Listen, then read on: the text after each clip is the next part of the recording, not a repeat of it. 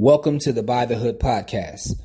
Before we start this episode, could you do me a favor? Could you rate and subscribe to our podcast on Apple Podcasts, Spotify Podcasts, Google Podcasts, or wherever you get your podcasts? And also, could you subscribe to our YouTube channel? That's at youtube.com slash buy the hood.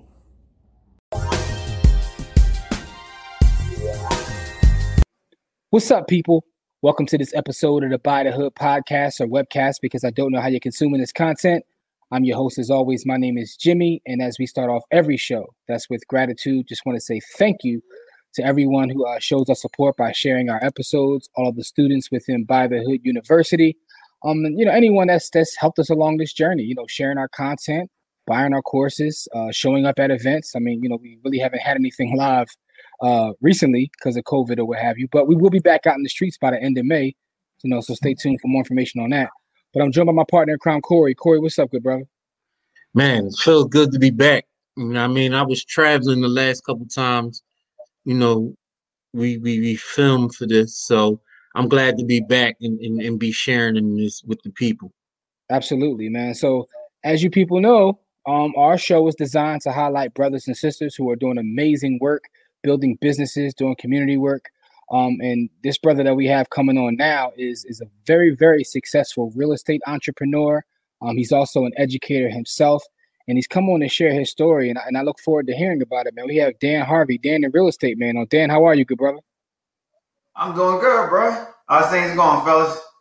Oh man, we can't complain, man. Ain't nobody listening, man. But um, you know, this this is this is about you, man. Like you know, uh, on social media, um, watch your watching your journey, uh, and you know, you're a very successful real estate investor within our area. But tell the people about your background, like where are you from, where'd you grow up at, and you know, how, how was you coming up? Sure, yeah. So I'm a Philly guy. Uh, I was raised in Southwest Philly. Uh, for anybody who knows Southwest Philly, uh, I was raised on uh, 59th and Windsor um, just a little small block close to close to Chester Avenue, and um, I, I, you know, I'm I'm I am an accidental investor. I, I had no, um, I didn't have a dream of owning real estate. Um, my my story was or is I I went to Dobbins, which is a trade school, um, and they had a program. It's called a co-op program where you could work at a job using the trade that you were learning at at uh, at at Dobbins. And I was my trade was my trade was electronics. So um, I wound up getting a, a, co-op job at to my junior and senior year. Um, and after I graduate, after I graduated um, Dobbins, I started working at SEPTA full time. So I um I got that good job like right out of high school. So I, mm-hmm. I was a union electrician at 17. So um, you know, I, I, I was, you know, I, I found that solid job early. And I around 19, I, I, I, I started a promotion business. It was me, my brother, and my buddy we started off doing um, uh, small parties, built that up. I don't know if you guys know like what what AND1 was doing with like the mixtapes. Yeah, absolutely. Um, yeah, but I but we were doing that pre AND1, and I got a funny AND1 story. But I know I know we don't have a bunch of time, but no, that's uh, fine. Go ahead, man. Tell us the story. So so we were the first ones to bring in so we would do basketball games where we had we bought street ballers inside.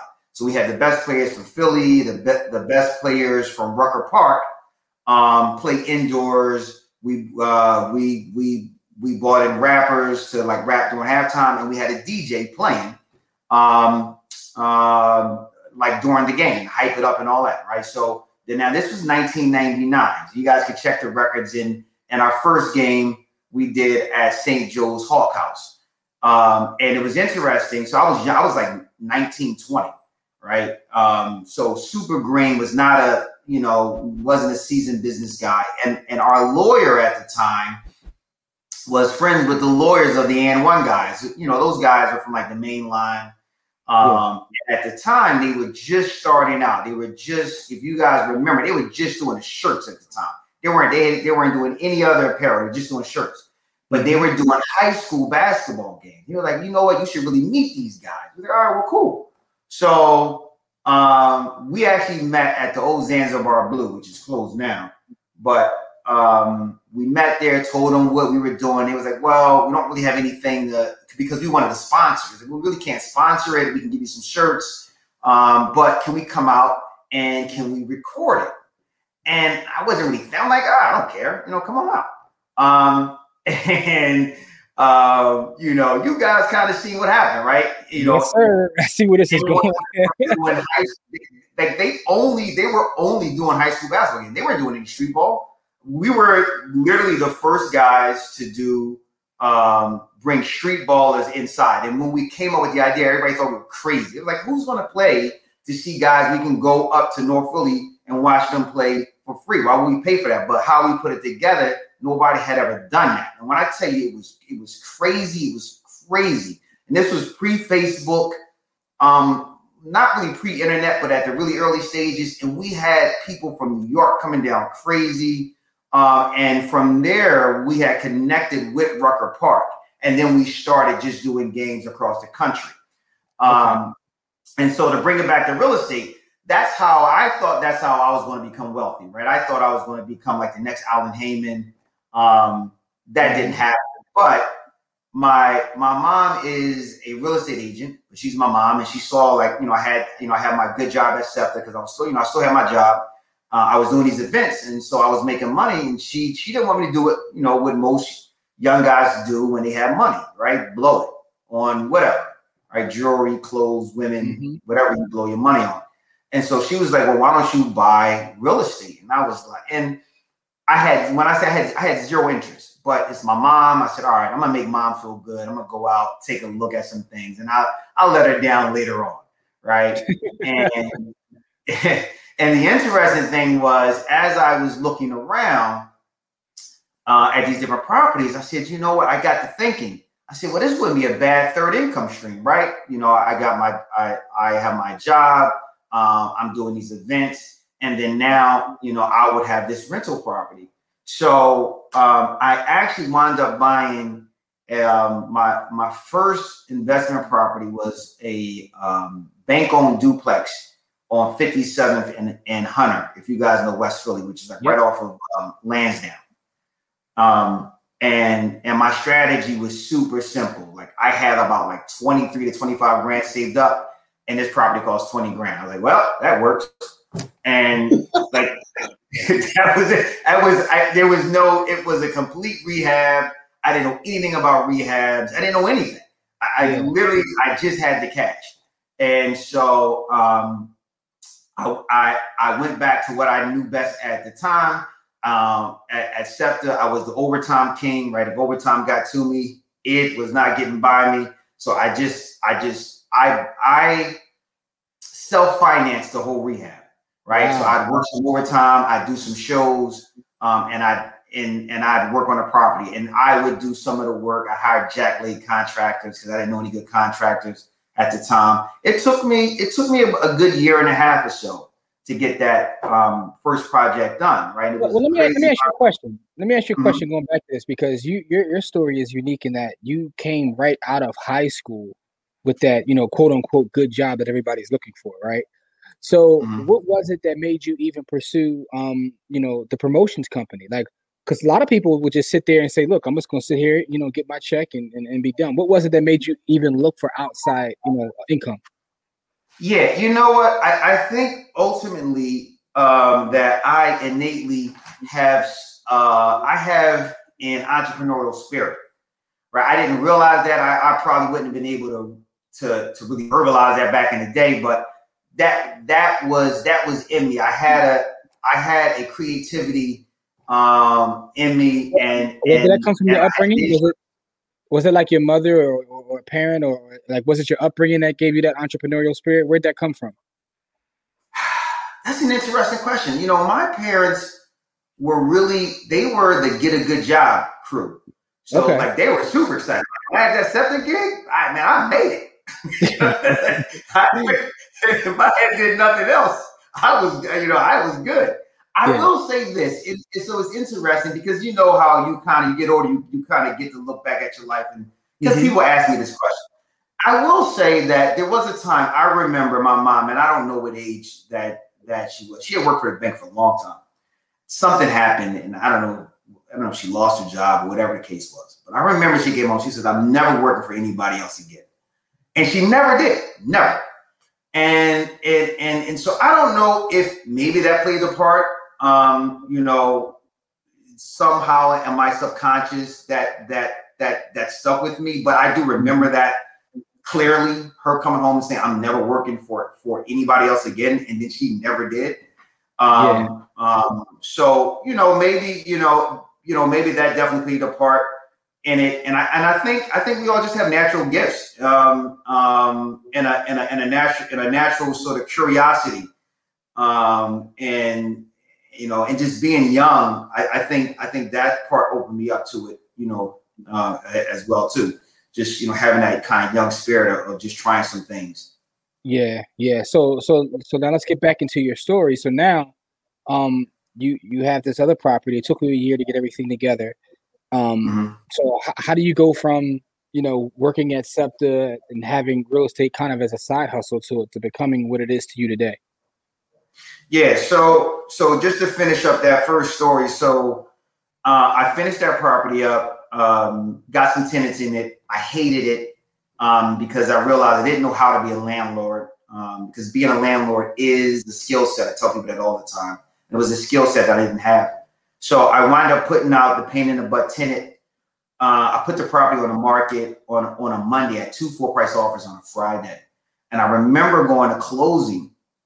Um, and because I had self financed everything, I didn't I didn't have any mortgage and I got and I got my check at closing. I'm like, damn, right? I got this check that was more than I than than I made working all year long, right? And I mean, obviously, there's the cost of the of of the property and and cost of rehab, but to look at a check like that, I and I never in my life would have thought I would ever see a check like that. You know what I mean? Gotcha. Um, and so it it it it started to change my mind. It didn't change my mindset totally because I, it was so engraved in me to work the 30, 40 years and then retire and, and get the pension. But it but it started to started to change my mind. Um, what got me out of SEPTA was I had done a couple of deals. So after I finished that deal, I, I had what they call house hacking now. I had bought a triplex. I moved into it bought it for like 76.5, bought it from this burnt out landlord. I moved into it, fixed up the other units, um, uh, uh, rented them out, and I moved out after I met my wife. The next tenant bought it off me for $180,000, like three years later. Mm. And again, I'm like, damn, right? I'm making money. I have no idea what I'm doing. I said, you know, if I read some books, I may be dangerous. So yeah.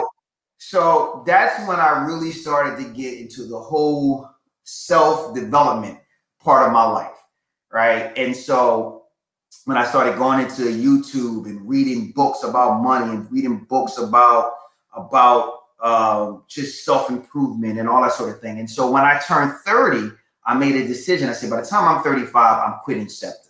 Right now, I only had one rental property, which is the house I grew up in in in, in Southwest Philly at that time because I sold mm-hmm. Yeah. Um. Um. And I quit SEPTA three days before my 35th birthday. I was nice. um December, Christmas of 2014. I mm. quit. Yeah. Um. And um. And what I did was I just everything I did from the from the moment I decided I was going to quit SEPTA, every decision, major ones that I made, was all predicated on that one, um, on that one objective.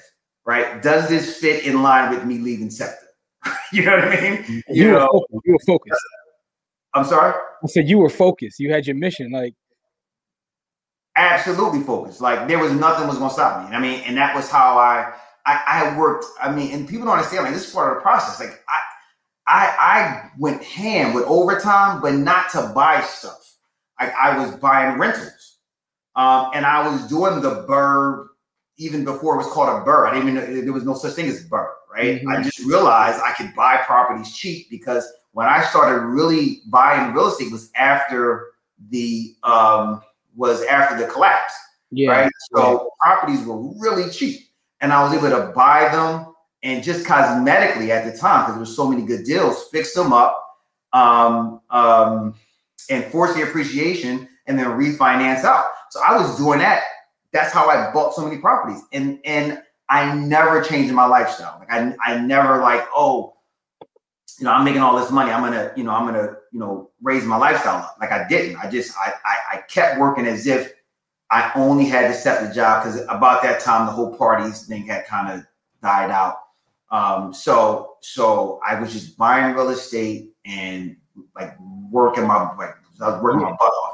There's and, a lot of it's a lot of great advice in what you just said. First of all, um, you used your job as leverage to like build you build your dream. Um, you know, after work, but you mm-hmm. still have that job as your base to help you build your dream.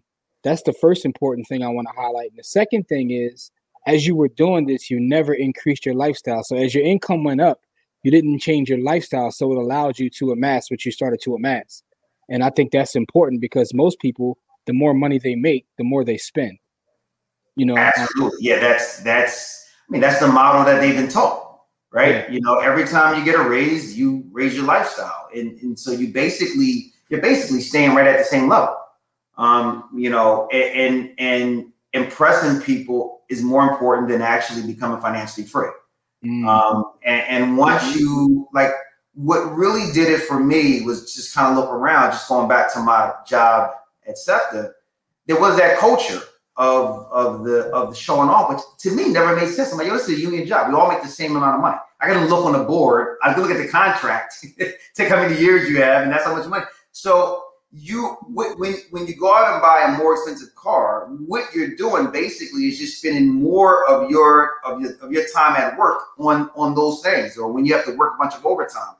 So it it, it to me it wasn't that impressive. I'm like, all you're doing is is forcing yourself now to have to work more overtime. You know, I mean, it, like it doesn't make sense. Like we yeah. all make a lot of money. So if I come in here with a Benz, I'm still only making what I'm making. It, it you know it it, like that impressive, like like that impressive, it didn't make sense to me. So yeah, I, you know, I, had a guy tell me, I had a guy tell me this week. He said my neighbor went out and bought a, a, a brand new Range Rover, and he thinks that he's showing off. He said, but he also complains about driving to a job he hates every day.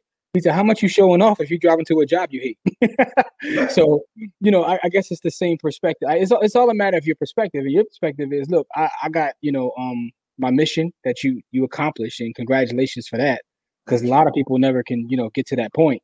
Um, but I think that's an amazing story of leveraging, you know, that quote unquote good job to still follow your dreams, and you built that, you know, um, off work. But even grabbing overtime, I'm gonna grab as much overtime as possible to get more income to further my dream. So I think that's that's an amazing story. He so, said, uh, if I, I, everything that every decision I made, every major decision I made was predicated on that one decision and that's something major right there. That's like I, that's that's super major because most people don't have the the wherewithal to make that one decision and then the follow through to make sure that that decision gets made. You know what I mean? Like the decision you made actually happened. So that follow through is amazing. It is. And you talked about um picking up like self-help and, and, and learning through reading books and things like that. How how did going into that space uh change your life? in terms of how you saw the world? So this is major. So everybody wants to get to the bag and get to the money and blah blah blah. You got mindset is the biggest obstacle you're going to face, right? I'll, i can only speak for myself, but coming coming from the background I came from, I had to unlearn a lot of the information that I learned first right? Realize that a lot of the information that I was given was was taught for me to to to survive and not thrive. And and I had to really, you know, think about that. Like, okay, this, you know, like this, like this doesn't really make sense. This doesn't apply to me, like maybe this applied to to whomever taught me these ideals, and it may be your parents, it may be people you look up to. And this is not this is not a knock at them. I believe they taught you the information that they thought would be helpful, but it's not. It, it, when you're going into these different levels, you have to work. Mindset is first. If you're thinking about getting the money first, and your mindset is, is, is still garbage, you're gonna you're gonna you're going to blow through that money. So mindset books help me out um, greatly. Um, there are there are mindset books that apply to money. There are the obvious good ones. There is Rich Dad Poor Dad. Um, there's a there's um, Think and Grow Rich a Think and Grow Rich, a Black Choice, which is, which is just a Think and Grow Rich book, but it has um, uh, additional information yeah. by uh, Dennis Kimbro. Uh, Dennis Kimbro, right? Yeah. Mm-hmm. Yeah, yeah. Um, there's 48 Laws of Power, which to me was a book about how to think. Robert a lot of people really don't know how to think. They just they just do. They don't really concentrate on how to think and so and and and how to be a strategic thinker mm-hmm. uh, and so that taught me that because i was you know a lot of people are just not taught that i mean i i, I wouldn't say that i necessarily was and so that that that allowed me to to be more in control of my of my thoughts and you know there's been a ton of other books since then mm-hmm. that has helped the process because the thing about reading those books is every book opens up more information that you don't know. Yeah. And you're like, oh shoot, didn't even know that was a thing. And now it takes you down this road. And it's like, oh, you know, and it's just oh, it starts to open up all these doors of information you didn't even know exist. And it's really kind of humbling because uh, you know, you you realize how much you just don't know. Uh, and, and and how much information it is out there that that can that can help you grow. So if somebody came to you and they were looking to like you know change their mindset, what would be uh give me three books you would start them with? You name some of the classics. So give me give me give me three books you would start them with, and then give me maybe one that's not as popular that like you know made an impact on you. Hmm. Okay. So three books outside of the books that I just no, you, um, I mean, if those are the three, that's fine. Just like if somebody came yeah. to you and you had to get them, like, you know, here's a package, you go take these and read yeah. these with your mind right. What would those three books be? So there's a um there was a book I just read, um, like late last year. It's um, ah, oh, goodness gracious, there's something to not give a f. What, what you guys? Uh, oh, I know you. Listen, you know, I'm I'm a heavy reader. Um, the the, oh. subtle, the, subtle, the subtle art of not giving an f. That's what it is. Yeah, that's it. Mm-hmm. That book was really good. I really enjoyed that book. There's a yeah, book that's, by, that's by Mark Manson, by the way. Yeah. So I, yeah, listen, I'm, I'm, a, I'm, a heavy reader. So yeah, so Mark Manson, that's that one. And what's another? Yeah, that's it. That's a go. There's actually one, honestly, that I'm reading right now that is blowing my mind, and it's called Psycho Cybernetics. Okay, and so now, you, that's one I haven't heard of. It, yeah, oh, bro, bro it, read it when you get a chance. It's it, it, it's the book is about dealing with self and what that means and what that self is. We don't have that voice in our head and uh and and these ideas and how do you communicate with that right? How do you how do you get you know um, optimal self image? How do you deal with these things? How do you talk to yourself? I mean, it's it is it is an amazing book, and that's sort of one of the things. It's like who who has really taught that? I mean, where do you get that information from? You know, unless yeah. your parents is on that type time, you don't get that information. Mm-hmm. Um, so, so, that's, that's two. What's the third one?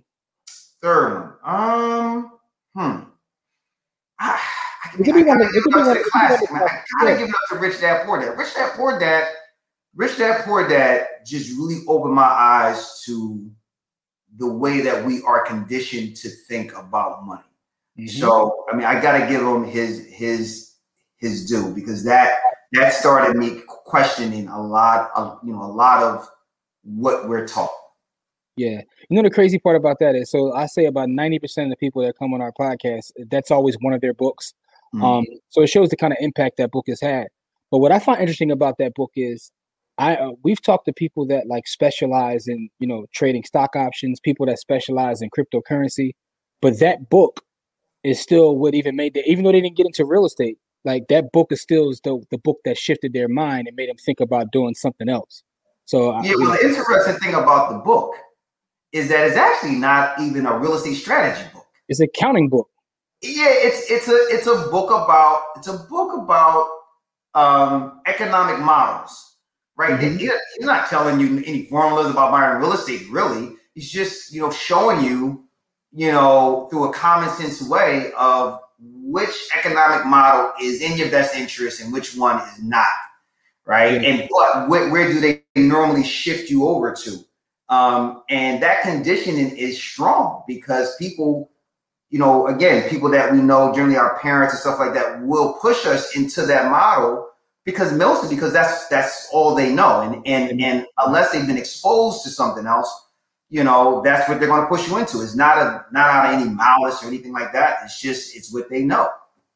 Yeah, yeah. So you know, it's funny because a lot of people name that book. My the, the Kiyosaki book, and me and Corey talk about this. The one that uh, impacted me the most was Cash Flow Quadrant. I remember reading that and then rereading it right away. Like, hold on, that's yeah. the one that kind of gave me that mindset shift. Yeah, that's the one who set me. That's the one that sent me into in entrepreneurship. I was like, oh man, I'm tripping. yeah. yeah. So, um, listen, your, your story is amazing, and now you've built up a, a multi-million dollar real estate empire.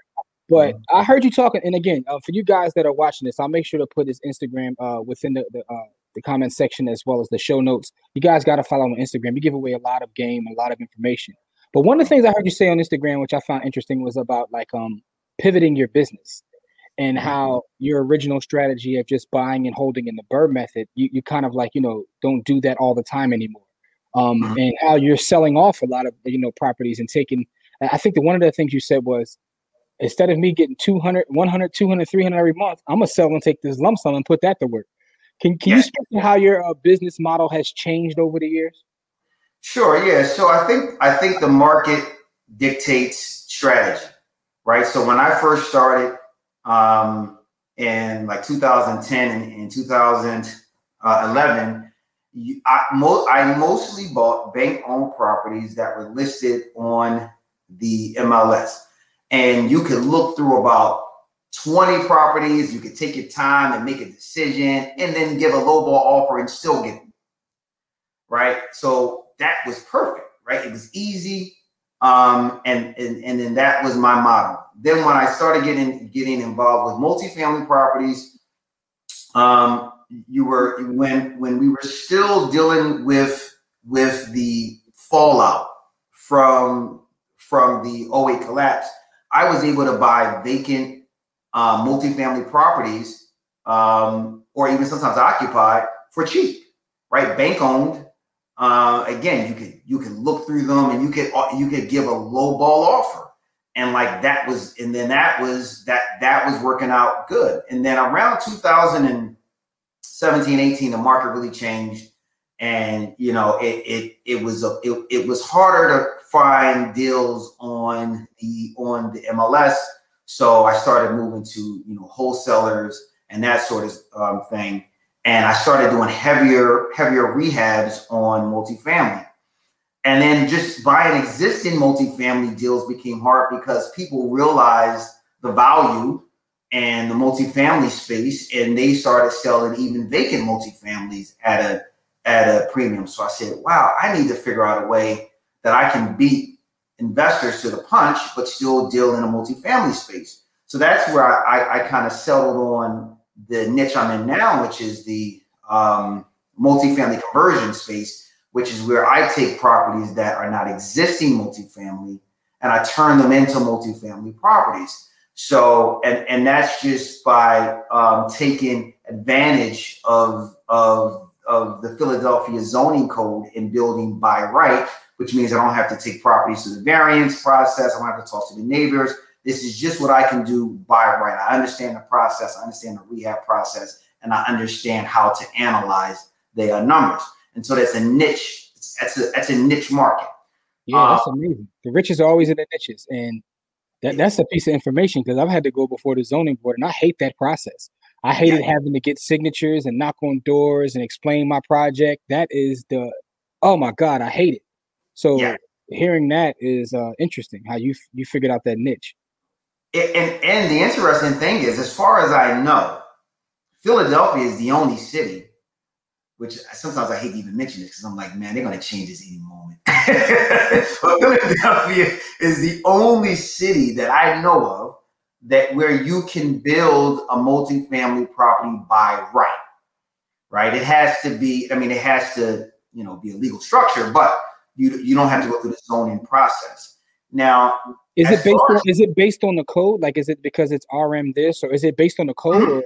Okay. It's, okay. So it's it's it's based on um on on certain codes and then understanding how what you can do with those codes, right? Yeah. And then understanding um how to so a piece of it is understanding the zoning part of it, right? And then and mm-hmm. then the other piece of it is understanding how to underwrite uh, a multifamily property, right? So it's sort of two different pieces, and then and then the and then the third piece is understanding the the the rehab portion of it, and then the last piece is understanding the financing for the back end, right? So when I'm looking at this, I'm looking at about four different sets of like information, and and if it and if it if it hits on all on on all four of those, all right, boom.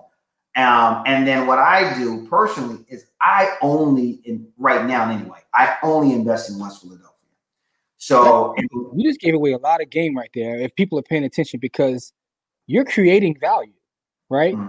You're, you're taking something as it stands, and based upon it fitting those criteria, you're you're you know changing the use of that property. But by doing that, you're adding value in the marketplace. Because once you get to a multi-family, you can start to value by cash flow and that. There you that, go. Yeah, that I, am yeah, it's making sense. You're saying it. So much running through my head. Like you know, I'm, I I do a lot of real estate analytical work, and what you just said is like mind blowing. It's you about to change my whole business model. That's that's amazing. Yeah, and and then you can go into neighborhoods where the comps are not that strong, but if you turn it into a true commercial property and and it's valued on cash flow, now you can get the value. Mm. Now you can create the value, and so now I can see deals where somebody else. Well, I don't really see a deal there. Well, you're creating. You know but if you, but if you, if you understand how to underwrite, it, you're like, oh no, I can turn this into a five unit building. I mean, I can, and I'm doing it right now. I mean, in West Philly alone, I have 78 units in the pipeline. Right, and that's all by right. It's no variances on any of these projects. That's um, and, and, and so that's and so that's you know this it, it is I, I always look at I look at Philadelphia now, and even though I don't agree with some of the some some of the political spaces that that they're going into as far as it goes with with with investors, but the opportunity here, I, I liken it to the gold rush back, uh, the gold rush back in California, right? Mm-hmm during the gold rush, everybody who took advantage of the gold rush, like it, like during the gold rush, it probably wasn't even known as the gold rush. It was just like some something that was going on. Yeah, people, right? yeah. Yeah. And it, was, and it was the one dude who didn't know what was going on, money being made all around him, right? And then and then 10 years later, he realized he lived through the gold rush. Like, oh, I was there. I'm mm-hmm. like, listen, right now we're living it. If you live in Philadelphia, you're living in a gold rush. Yes, there's true. opportunities available in this city that's not available in other major cities. There's opportunities here now. If you're not taking the time to learn from guys like you, to learn from guys like me, to learn from any other, you know, learn from people out in the market space, if you're not being serious about that, you're gonna look up 10 years, 20 years, like, man, I was yeah. in a gold rush. Mm-hmm. Yeah, I've yep. only been, you know, I've only been doing this hardcore for 10 years, man. I've seen values go, I mean, literally double, triple. And that's yeah. not exaggeration. And yeah, that's just, absolutely. That's just in this short span that I'm that I've and been doing. Because when you think about it, if you look at it like geographically speaking, like if you if you look at where we sit in terms of the country in the Northeast, and you look at the surrounding big cities, mm-hmm. There's still a lot of value to be made here, right? If you look at mm-hmm. Boston and you look at New York and you look at DC, the you know the bigger cities that surround us, mm-hmm. and then you see in between there, you see like Philadelphia and Baltimore we still got a lot of room to go in terms of getting up in terms of value. So there's a lot of money. There's a lot of millionaires that'll be minted from like getting in the game at the right time. Timing is everything. Absolutely. Yeah. And and the other thing is that works is we have a lot of old housing stock. Yep. So there's a lot of opportunity to turn this housing stock over. a lot of old warehouses, a lot, you know. So there's a, there there is there is all of that opportunity there, and if if you're not being serious about um, learning how this works, like, I, I, you know, I think I think you're going to miss a great opportunity. Um, you know, and, and and and you're going to be that person that was like during the gold rush that just that I don't know somehow I just missed it. I was getting lit every weekend. Oh, I was getting, I was getting like 1860 to 1870. I, I didn't realize everybody getting rich around me. So listen, though, I, I know that um, you know, one of the things that you're big on now is like educating, so uh, educating people. Like um, so can you talk to us about that side? Like, do you take one-on-one clients, or how do you go about your education?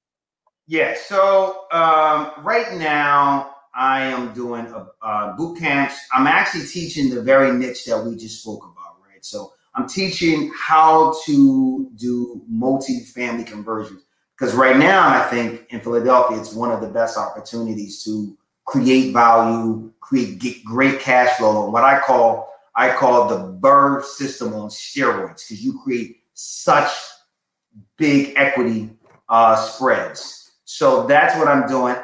Uh, I occasionally take one-on-one um, uh, clients. I, I, try not to do it often just because I am really busy, um, um, you know, buying projects and and and and rehabbing and, and building. Um, but the uh, right now the, the the bulk of my education is in boot camp form. I am going to be doing some online um, training and we didn't talk about this, but I had bought a block of multifamily properties on 52nd Street. And okay. so one of the spaces I'm I'm going to be turning into a uh, like a real estate hub. It's going to be a work share space, but it's going to have a real estate uh, influence theme. So you know um, there there will be some educational parts to it uh, as well that come with the membership for people who um, you know, may need uh, may need an office space, um, but they don't mind, you know, a shared work uh, experience. Okay. That's that's that's awesome. So, so man, you, you've given us a lot. Let me ask you this question: Along this journey to get to where you are today, what has been the biggest hurdle that you've had to overcome? Oof, that was easy, painful. um, so scaling up is hard, right? I think every you know people talk about this often.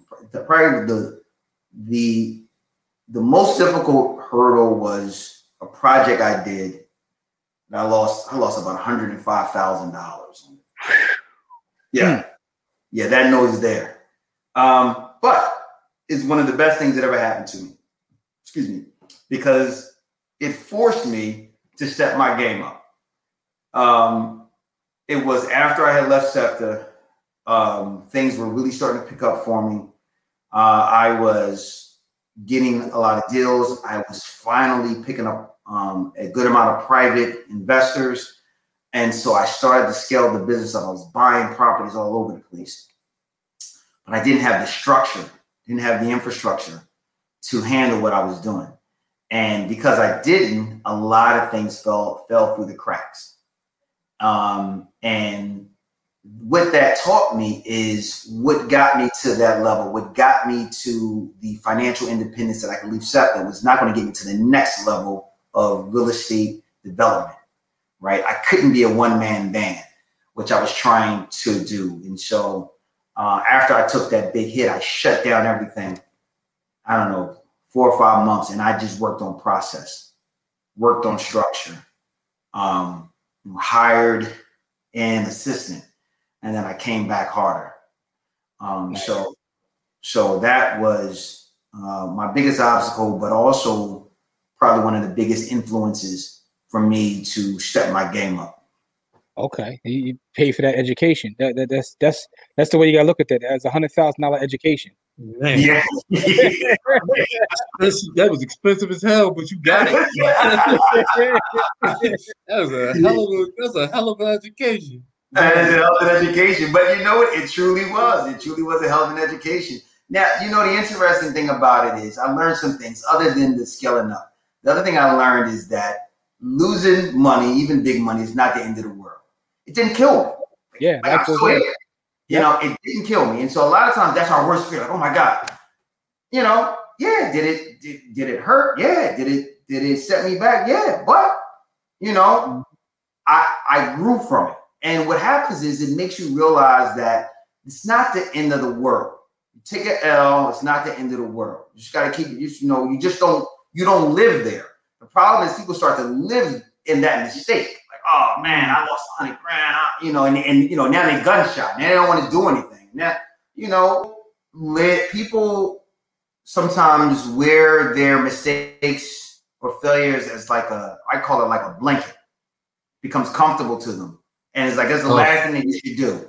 Like, you know, you feel it, you deal with it, and you keep it moving. You know, you don't wear it around you and bring, oh, I'm a fail. No, man, you know, whatever. Like, it happens. And almost everybody I know that that has done really well has taken some big L's, right? It, it's just, it's a part of the game. And anybody who's not being honest about that, I think, I think you need, I think you need to look at them a little suspect. Like, really, you've been in the game this long, you've been doing this many deals, you never took an L? How is it even possible? It's not it's possible. It's just and, not possible. And, it doesn't matter what business you're in. I don't care if you're in real estate, if you're selling shoes, if you're in the stock market, you're going to have to take L's. That's part of it because that's the only way to learn. That's that's when you actually learn. It is, and it's just it's it's life happens. Like you can have the best plans, and like something out of the like COVID hits. Like how yeah. do you plan for that? Come on, like nobody could plan for that. You know, mm-hmm. so so it's just reality, and I and and it doesn't speak to who you are as a as a person. It's just something that happened. And so you you know you don't allow that to become your story and and and, and you know and you feed into it. Um, you know, and, and I often like I got a I got a buddy of mine who, you know, we started around the same time. I bought a I bought a property, he bought a property. He had an issue with a contractor, but it's like it devastated him. And it's just like anytime you talk about real estate, it's like, well, I don't want to, you know, deal with that. And it's like, I mean, you, you can't keep holding on to that, right? It, yeah. I mean, it happened.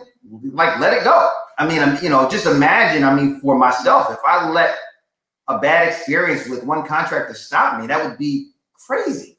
So, you know, that's man. that's basically. That, Listen, man, yeah, you you you inspiring me, man. Like I, I love this talk, man. You're giving us a lot of information, and I, I'm feeling inspired. Corey, you got any questions for the brother, man? I do, I do. So when you were transitioning from working at SEPTA into into your own business, what was the the um the the the thing that says, all right, I'm actually done with SEPTA? Like you said, you did it in in the time frame you wanted to do it, but what was the like? All right, this is the final straw. I'm actually done. What was mm-hmm. the thing that made you walk away? It, it, was it was that commitment that I made. So when I said five years, I meant five years. That was it. There wasn't. So there, there, there wasn't anything at the job. It was just like, all right, I'm done. There was no subsequent thing. No, I decided five years was the was the time frame, and five years was it. Um, and what happened was, honestly, and this is the part I love, it was sort of different, opposite of that almost. So I had decided I'm leaving in five years. So I, I you know, during that time frame, I, I, obviously, you know, things happen, and I and we had this one boss who was a, I gotta try to be nice because it was a jerk, super jerk, and and um, and um, he would uh, and him and I and I, I so we he he I used to work with the guy, and then he kind of moved up. Um, and um, so I remember he brought me into his office, and I had you know the union job, so I'm a union steward there, and he's he's like going through his paces of trying to halfway scare me. And in my mind, now here, this is year four, like year four is a month. I'm like, I'm out of here soon, my man. Like in my mind. So in that meeting, I'm feeling like I'm not even listening to this dude. You know what I mean? like, yeah. I, I, I, was feeling so good about that. Like I, I felt like I was in charge of what was going to happen next. Now, what I will say, one thing that, just to be honest, one thing that almost stopped me had nothing to do with work was that in in between that time frame, I had my daughter. So I got married. I had my daughter, and my daughter was born in the fourth year, like seventh month of my five year plan. Yeah. And I'm, you know, I'm like an old school guy. Like I, I got to provide for my family. And so I started like doubting if I should do it. You know, I'm like, ah, mm-hmm. I got this job. And I remember talking to my wife and I said, I don't know, I think she said, wait. She said, if you don't do it now, you'll never do it. Mm. And I remember, and I said, damn, I said, well, she got this much, this much confidence in me. It's not like I ain't, I ain't leaving a Taco Bell, Burger King gig. I ain't knocking nobody, but you know, this is yeah. union.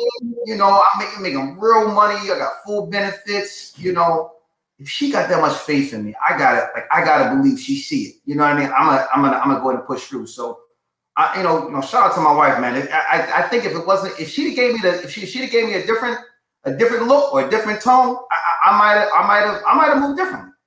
Yeah, I got, I, I got the, yeah, I got a couple questions questions based on that. First question is throughout this whole process, like how were your coworkers looking at you as you're building this empire? Like did they did they believe you or did they say, oh, whatever? Like, how was that, you know, how was that treatment? So that's interesting. I'll be honest with you. I almost think they was too close to it. I I, yeah. I, I used to run around telling yo, y'all need to get into this real estate thing. I was literally, I told you guys, like I was making hits, you know, 100 grand here, 70 mm-hmm. grand here. I'm like, yo, y'all need to be buying real estate, you know? And um, young guys on the on the job, young girls, I tell them, why buy a house? Why buy this big expensive house? You live in an apartment now. You live at your parents' house. Go buy a duplex, triplex, four unit. Yeah. You know, use that FHA money. Put almost nothing down. Mm-hmm. You know, he want to hear it. Gotcha. Now, what I did was I never told anybody I was leaving SEPTA. And I okay. Not even on not even on some secret scroll stuff. I didn't want anybody to talk me out of it. Ah. I didn't want anybody yeah. to put their fears on me. So I didn't tell anybody until about two, three months out. And like my like the guy who was the best man at my wedding, I didn't tell him about three, four months out. He wasn't happy about it, but it was like I didn't want people are they they mean well, or least you know, but yeah, but they, they project. They, yeah, they will assign their fears to you. Yeah. Or they will inject that right into you. They will. Are you sure you? And honestly, like the like you know, people smiled and whatever, but the but you know, the word was, "Oh, dad, crazy, playing himself." Um, yeah, yeah. You know, that's, also, that's also projection, though. Huh? That's also projection. That's really them talking to themselves for real, for real. Like you know, you know, but now it's like, oh, now I always knew you was going. I always knew. Yeah, now you know. yeah, now, now you know because I did it already. Yeah, they got the vapors. yeah, they got the vapors. Listen, um, the last thing I wanted to ask is, um, based upon what you said, is you talked about your wife and her support. How important is it to have a partner that um you know believes in the mission and supports what you got going on? It's, I mean, I don't know any other any other way. I mean, it's everything. If if you gotta if you gotta fight the this is this is not an easy process. I want to think I want to make this very clear because I think sometimes as this gets pushed, this is an easy thing becoming financially independent is something very few people ever do, right? So this is not an easy process by any measure. So if you gotta try to do that and then fight with people at your at fight with the person that you live with, that's to make it very difficult. I'm I'm sure it's not impossible, but very difficult. So it needs to it, it it's it, it's extremely helpful if they have your back, right? But it's also extremely helpful if you're giving them a reason to a reason to believe in you, right? Like you're not a flake. You're not, you know, you're not somebody. You're, like you're, you're somebody who, when you do something, you do it seriously. You know, um, I, I, you know, that's going to, you know, that's that's going to definitely help you out. But yeah, I mean, I mean, my wife has always had my back. So, um, yeah, I, I would hate to see what that feels like for her not to. I don't know. but yeah. Yeah, that's amazing, man. So listen, I, first of all, Corey, you got anything you want to say? Uh, uh no, he, that was that was you know that's the the the common thread through a lot of these uh, yeah. that we have done. That um, you know, spousal support is super important to wherever that person is going, whether that person is male or female, and you know whatever they're doing, their their spousal support was the impetus to either grow bigger or to go to the next, you know, to the next level that they weren't currently on. Um, And so that's that's an amazing thing that you know, and and and again, a common thread through a lot of these guests. Yeah, man. that we've had. I had a mentor tell me like your most important business decision is who you choose to spend your life with. It has nothing to do with any property. I said, okay. so yeah, man. So listen, I just want to say thank you first of all for your time. I know your time is valuable. I want to say thank you. Thank you for sharing the information you did for telling your story. Um, I think a lot of people will learn from this. Um, and you know, will will basically motivate them to get started because I'm motivated. You know, I'm I, now I'm, I'm about to go look for some deals now because I'm like Dan, Dan got me motivated, man. You know, uh, don't live in your mistakes. So this this is very powerful, man. So I just want to say thank you. Um, wish you much, yeah, wish you much continued success, and we'll share your information with all of our followers. Please make sure you go check out what Dan's got going on, um, because he gives a lot of information away on his Instagram page. He's an amazing follow, so make sure you guys go follow him there. Um, and as he continues to build, uh, you know, his empire, man. So you've went from working at something to building a multi-million dollar real estate empire, and, and I think that's amazing to to to show people that people that look like us are out here doing these kind of powerful things, man. So and and, and for people that's not from Philadelphia, SEPTA is the transit authority. Yeah, yes. yeah. This is and, actually and it's, and it's, and it's also like like like the job that you know if you didn't go to college, basically everybody's trying to get is like like SEPTA. Oh, yeah. And then maybe like PGW, you know. Yeah, yeah. Listen, like the main gigs that, that everybody wants. A lot of people that go to SEPTA is like, I made it. I'm done. They getting accepted 17, 18. They about to do a 40, 50 year career. Like they ain't even looking to go nowhere else. So yeah. that's why it's interesting to see you transition from there to like, you know, running your own empire. So I think that's pretty powerful. It's, certainly it's one of the best decisions I've ever made. And the money part of it is not the biggest reason why. It's the growth as a person, um, as a business person. I've met some amazing people. I get to talk to people like you guys. Just, I would I would have never had this experience of, of personal growth had I had I stayed there, even if I was making the same money, wouldn't have the same impact.